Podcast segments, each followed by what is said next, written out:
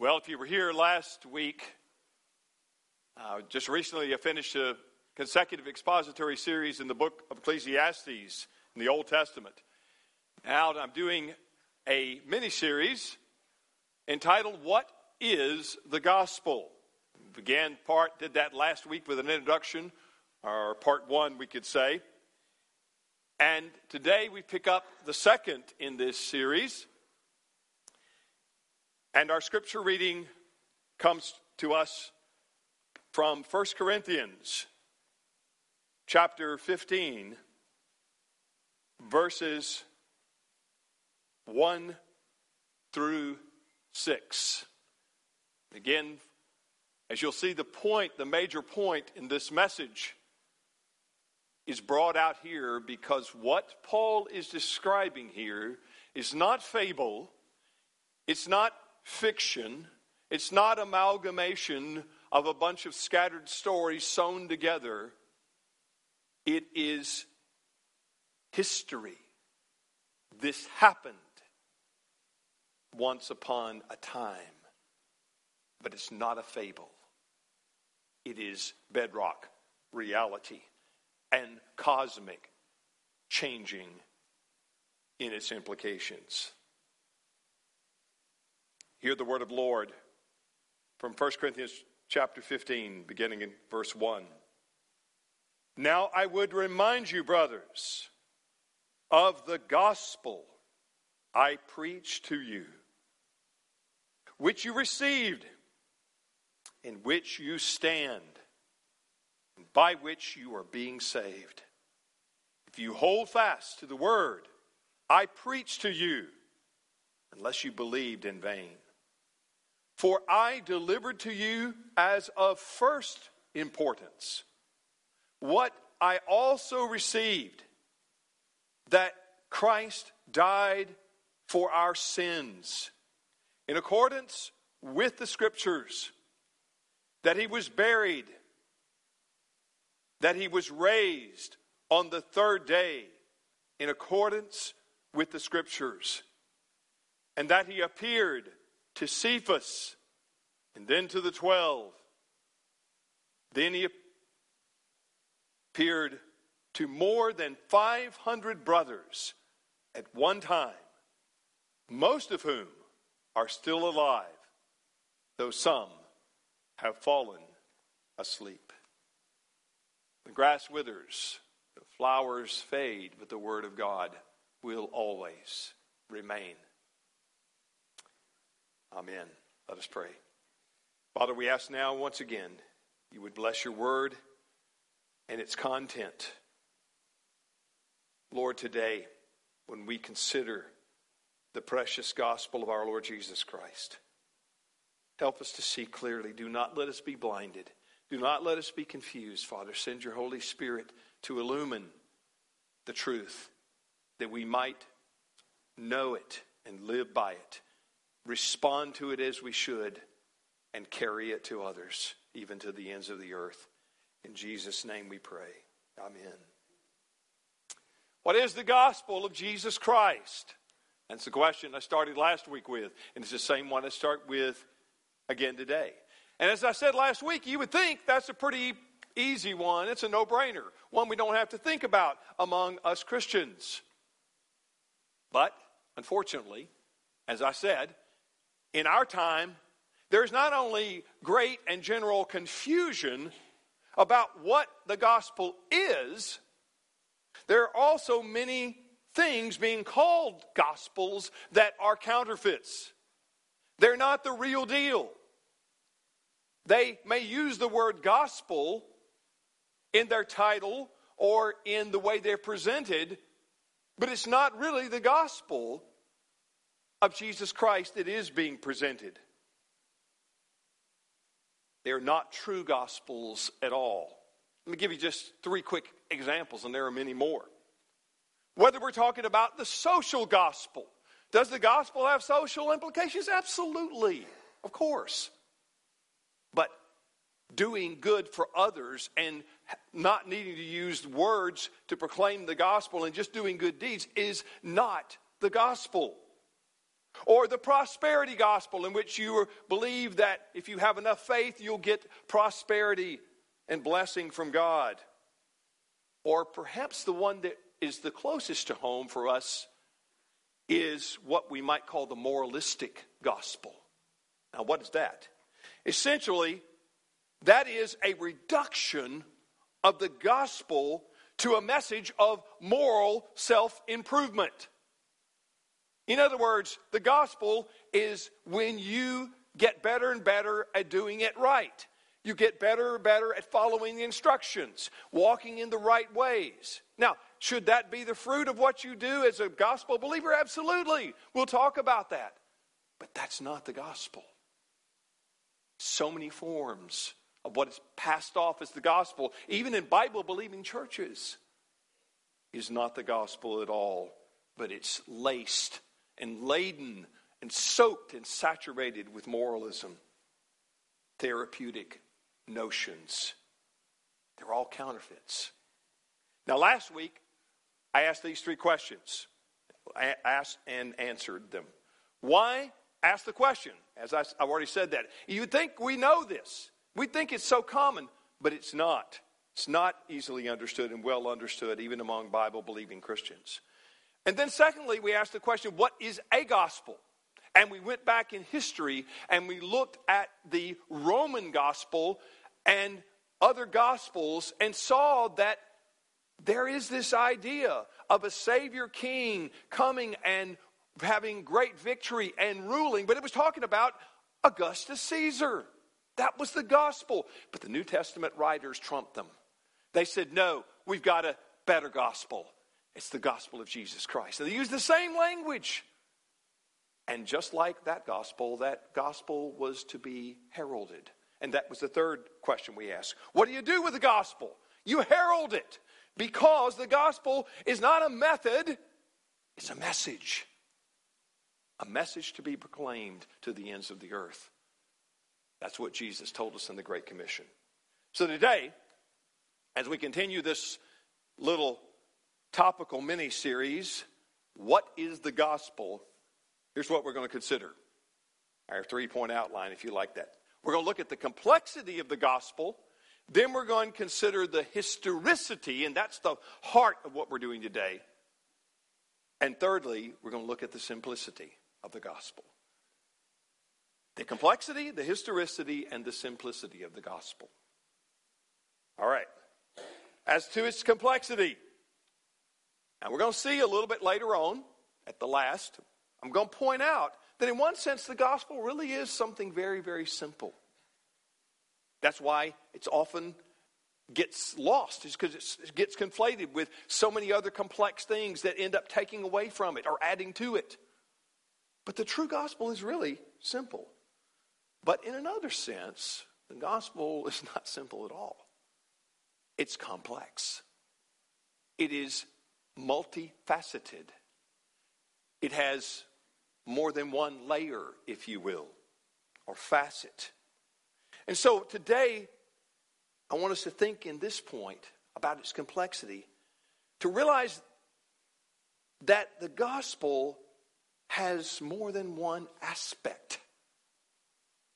The gospel, and because it has more than one aspect, if we're going to really understand it, we need to keep those aspects, all of them, in mind. The New Testament writers do that. You listen to Paul describing the gospel and you listen to Mark describing, you would think, well, wait a minute, there's some kind of incongruity there. They don't necessarily seem to be talking about the same thing. Well, they're both talking about the gospel, but they're talking about a particular aspect of the gospel and some of its impact and some of what it does. And so the aspects of the gospel, in order to understand it and comprehend the whole, must be held together in tension. Let, let me give you a couple examples of how we do that in the Bible and, and theologically speaking. Jesus is the God man, right? He is 100% God, 100% man, not 50 50. He's fully God and fully man. But that's hard to understand. So when you, when you look at a point in time in the scripture, and in one place you see the humanity of Christ clearly. Another place, you see Jesus and you see the deity of Christ clearly. But you've got to keep in mind that he's both. You have to hold those in tension. They're not in contradiction. They really give us the full picture of who Jesus really is. Same thing is true of the Trinity. The Trinity, if you're going to truly understand it, you've got to hold some things that are in tension. Because God is one, and yet is many. He's the three in one, the Trinity. Now, you know what? That's a mystery that you and I do not comprehend fully. But if we, if we, if we want to stay orthodox, we've got to hold that He's both the Father and the, and the Son and the Holy Spirit. But the Father's not the Son, the Son's not the Spirit, and the Spirit's not the Father. And yet they are one. And yet they are three. See, there is another thing that in order to understand God, we have to hold those truths about Him that are revealed in Scripture in tension. And what I'm suggesting is you can't understand the reality unless you keep those things in tension together. By the way, attempts to simplify the Trinity, oversimplify the Trinity, you know where they usually end up? Unorthodoxy, which is another way of saying bad, serious doctrinal error, scriptural error. Now, as that is true, what I just said, likewise, likewise, in a similar way, you can't understand the gospel fully unless you keep all the aspects together. You've got to look and keep all three of them together. Let me try to help you a little bit here. Consider this concept. The gospel, in some ways, is like a glass pyramid. Okay? A glass pyramid. You know, three sides, pyramid, but it's made of glass. And the gospel in that, as that glass, envisioned as a glass pyramid, it is something not only into which you look to see, but it is something through which you look. If you look through one of those three sides, you end up being able to see all other sides also. They're not the same, each side, but they're all part of the one, and yet you can see through and gain insight and see the others better. That's again how it works with the Trinity. You know, what did Jesus say? Jesus said, You've seen me, then you've seen the Father. Take a good look at me, and you'll know who the Father really is and what He's like. So today, we're trying to get a better understanding of the whole. And today and the next two weeks, we're going to be looking at three aspects or facets of the true gospel. But we're going to start at bedrock. We're going to start at ground zero. We're going to start where we must at the historicity of the gospel. This is the center of this message. The historicity of the gospel. The first aspect or feature of the gospel is that it's historical. It really happened. It is the good news. Remember, a gospel, we said last week, is that proclamation of good news about a victorious Savior King, in this case, Jesus Christ, who died and came back to life and has ascended to his throne to reign forever. Do you notice today when we did the creed, the old Roman form of the Apostles' Creed? We said that he, what? Was crucified under who? Pontius Pilate. Why? Because he's a, he's a unicorn? No, he is a real historic figure that lived and reigned and over Judea, a certain point in time. And it was in that reign, in that place, at a specific point in time in Palestine, that Jesus lived his life and died his death and got up from the grave by the power of God and has ascended to his throne. You see, that happened. It happened. It's not an idea. It's not an ideal to follow.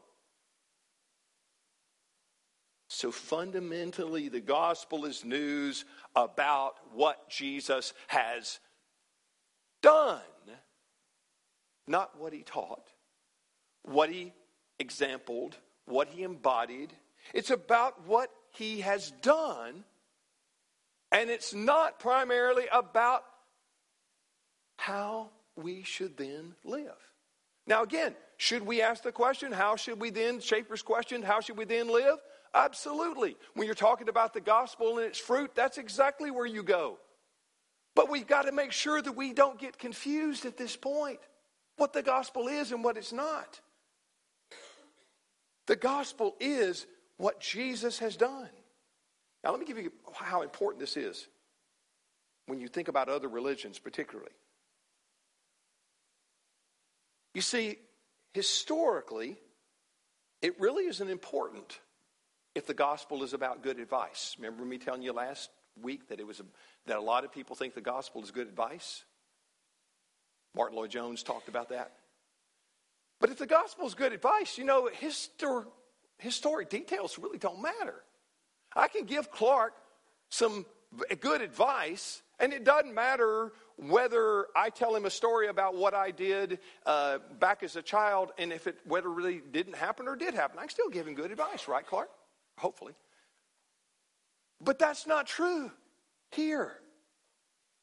However, Christian history, Christianity is history, and it's ultimately important that it is historical because it's a message about things that were done by Jesus in space and time history. And if they weren't done by Jesus in space and time history, then you and I are wasting our time. Let's just get up right now. Let's march out in unison and go find something fun to do. Because none of the rest of it matters. You see, it's grounded in history. Listen to this. Um, it's not really a quote, but it's a collection of things I gathered uh, uh, from uh, Tim Keller uh, on, on the gospel being rooted in history. Listen, listen to this, some great insights.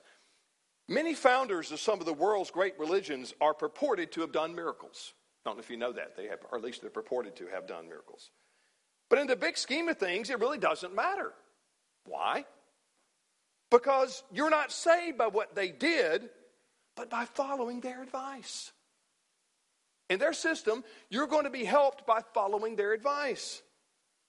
Keep the five pillars of Islam, for instance with Muhammad. He was supposed to have been able to do miracles, supposedly.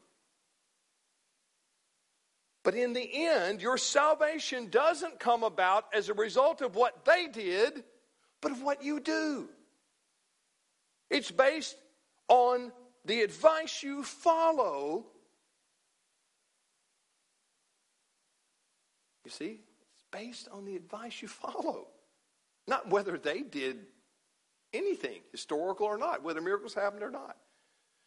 But, Keller says, Christianity proclaims a gospel of the accomplishments of Jesus Christ. And your salvation is not dependent on what you do, but upon what he did. Past tense. Historically rooted reality.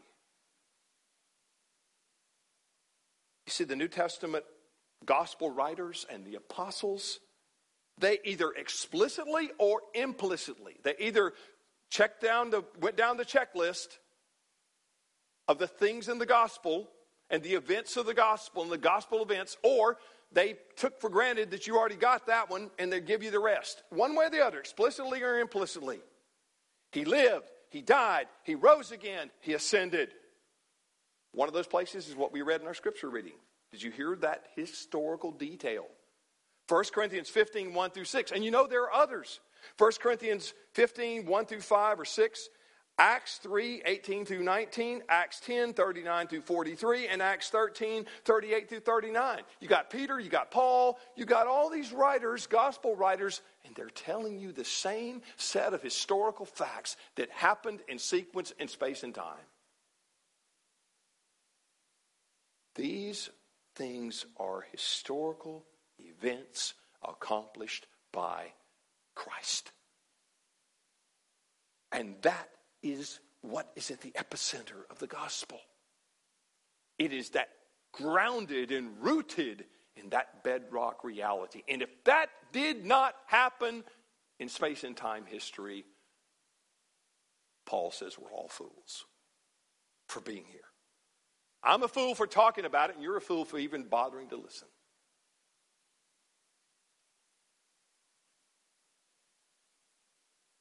You see, in this sense, Jesus himself is the gospel, isn't he? In this sense, I'm talking about Jesus himself is the gospel. Because you're not saved by the teaching of Jesus, but by Jesus himself. Do you see the difference?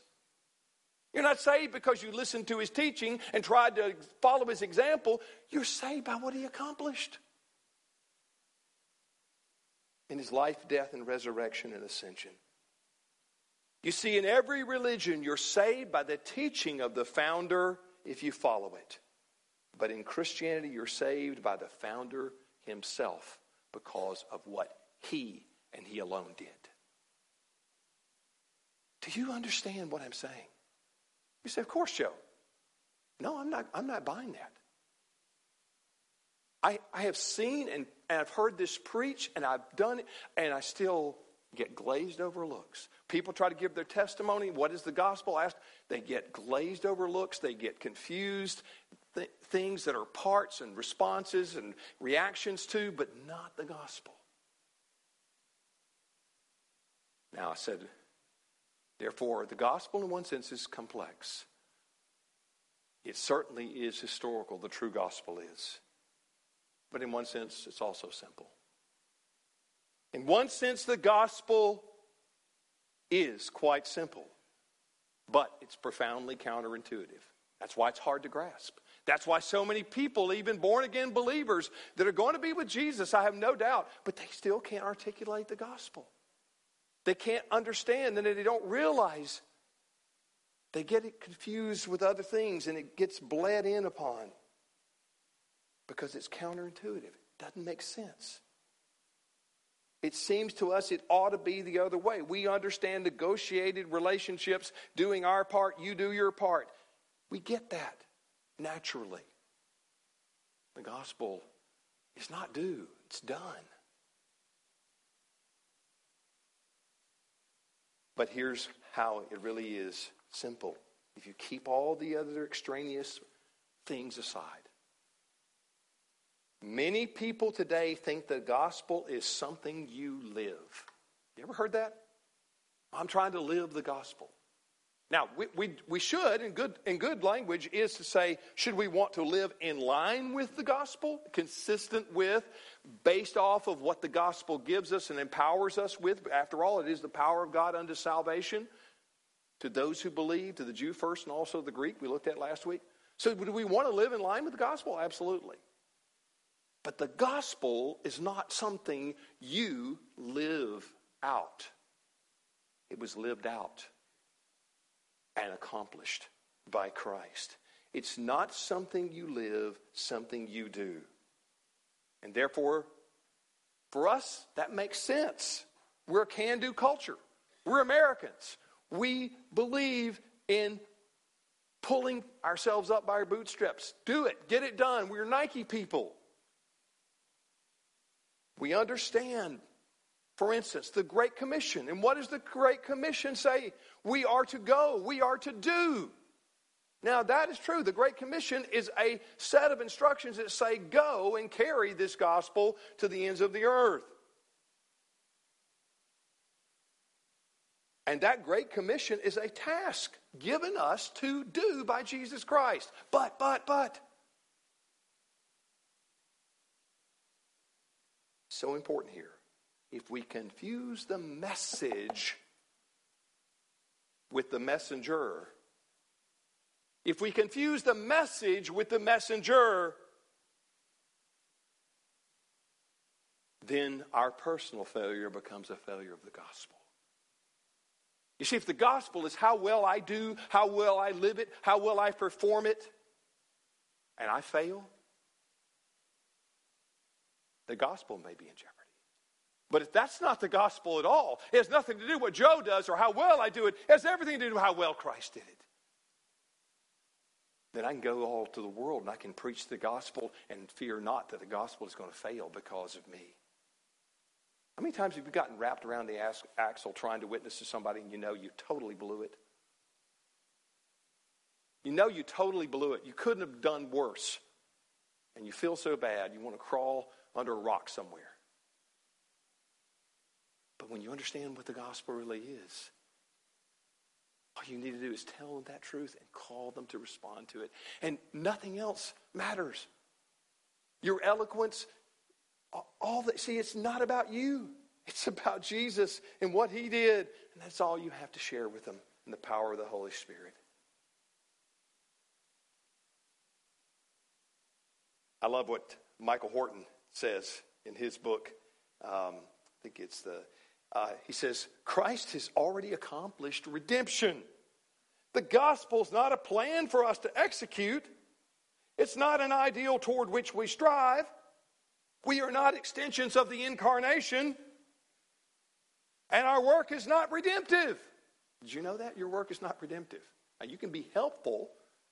You can pray that God will, will redeem something that you said or used in their life and make, make it effective, but it's not redemptive. Jesus has conquered sin, death, and hell, and he calls us as his ambassadors to announce the good news to the world as a part of the Great Commission. See, that's what the Great Commission, that's a do thing. But the gospel's not a do thing, it's a done thing.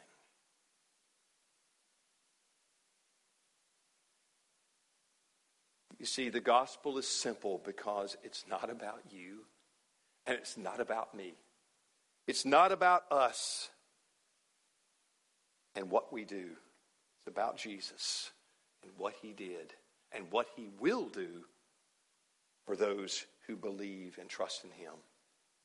We must never forget that the gospel is not you do, the gospel is Jesus did. You do? No. Jesus did. That's the heart of the gospel. Now, by the way, let me tell you something very important. This, this is also especially for you, Clay, um, young men and, and, young women. As you're trying to share your faith and learn how, learn how, how to be discipled in the scriptures and how to share your faith with others, in which, you know, I think that's a, that's a, a God bless you for that effort. But let me tell you something that's likely to happen. Because there is such confusion about what I'm talking about today, as clear as I'm trying to make it, there's still a fog out there. And if you share the gospel with someone, if you tell the gospel to someone, I can almost guarantee you, even though you may do it and do it well, and you may be clear as a bell, they will likely hear you through a moralistic grid.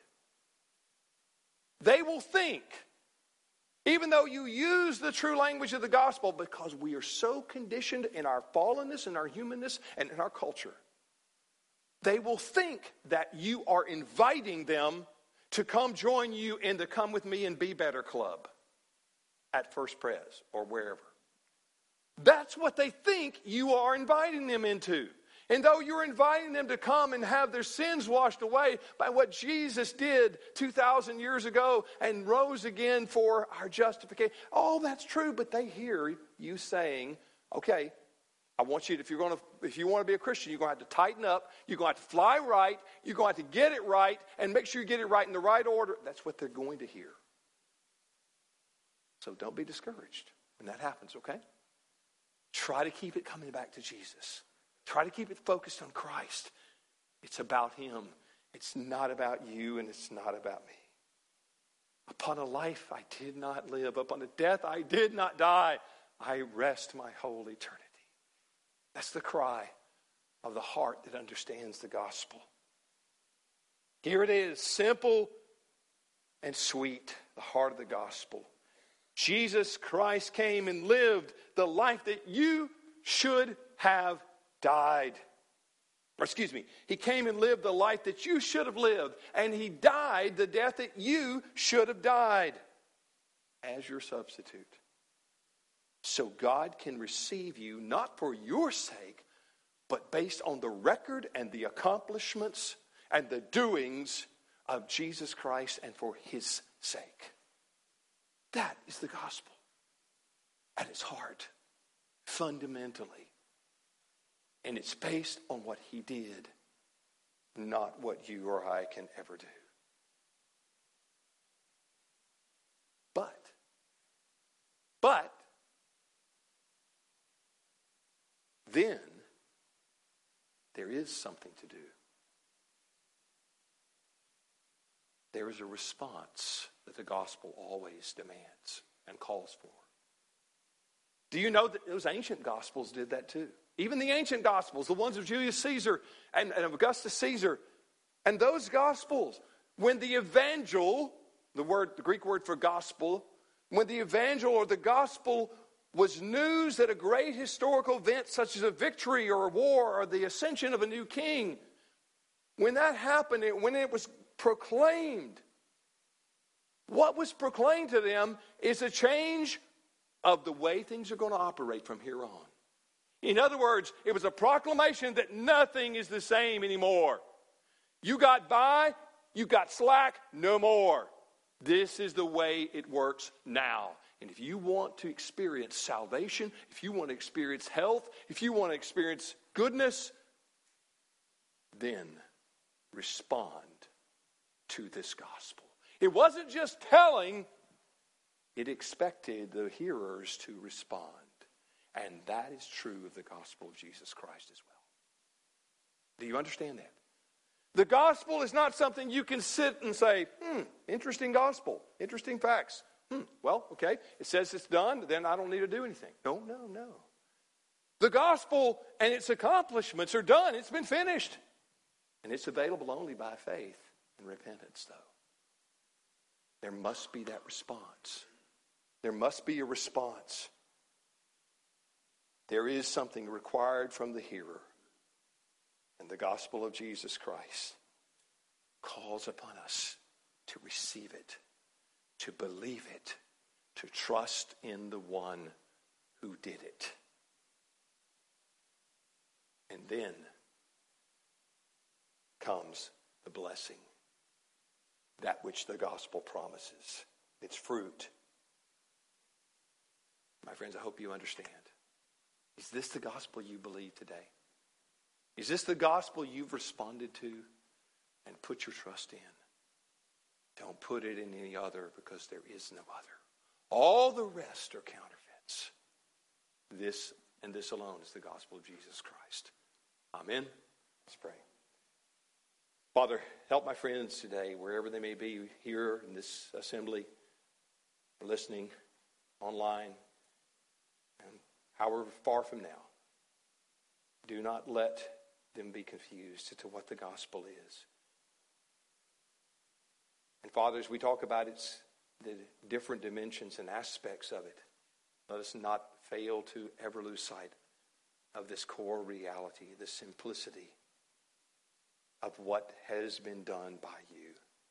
And the only way we can get home is by putting our faith and trust in the doer our Lord Jesus Christ, the accomplisher, the one who said it is finished. May that be the heart cry of everyone here. And if it's not, Lord, bring them to that faith and repentance. That they too will share in what the King and Savior has promised for those who believe his gospel. In Jesus' name we pray. Amen.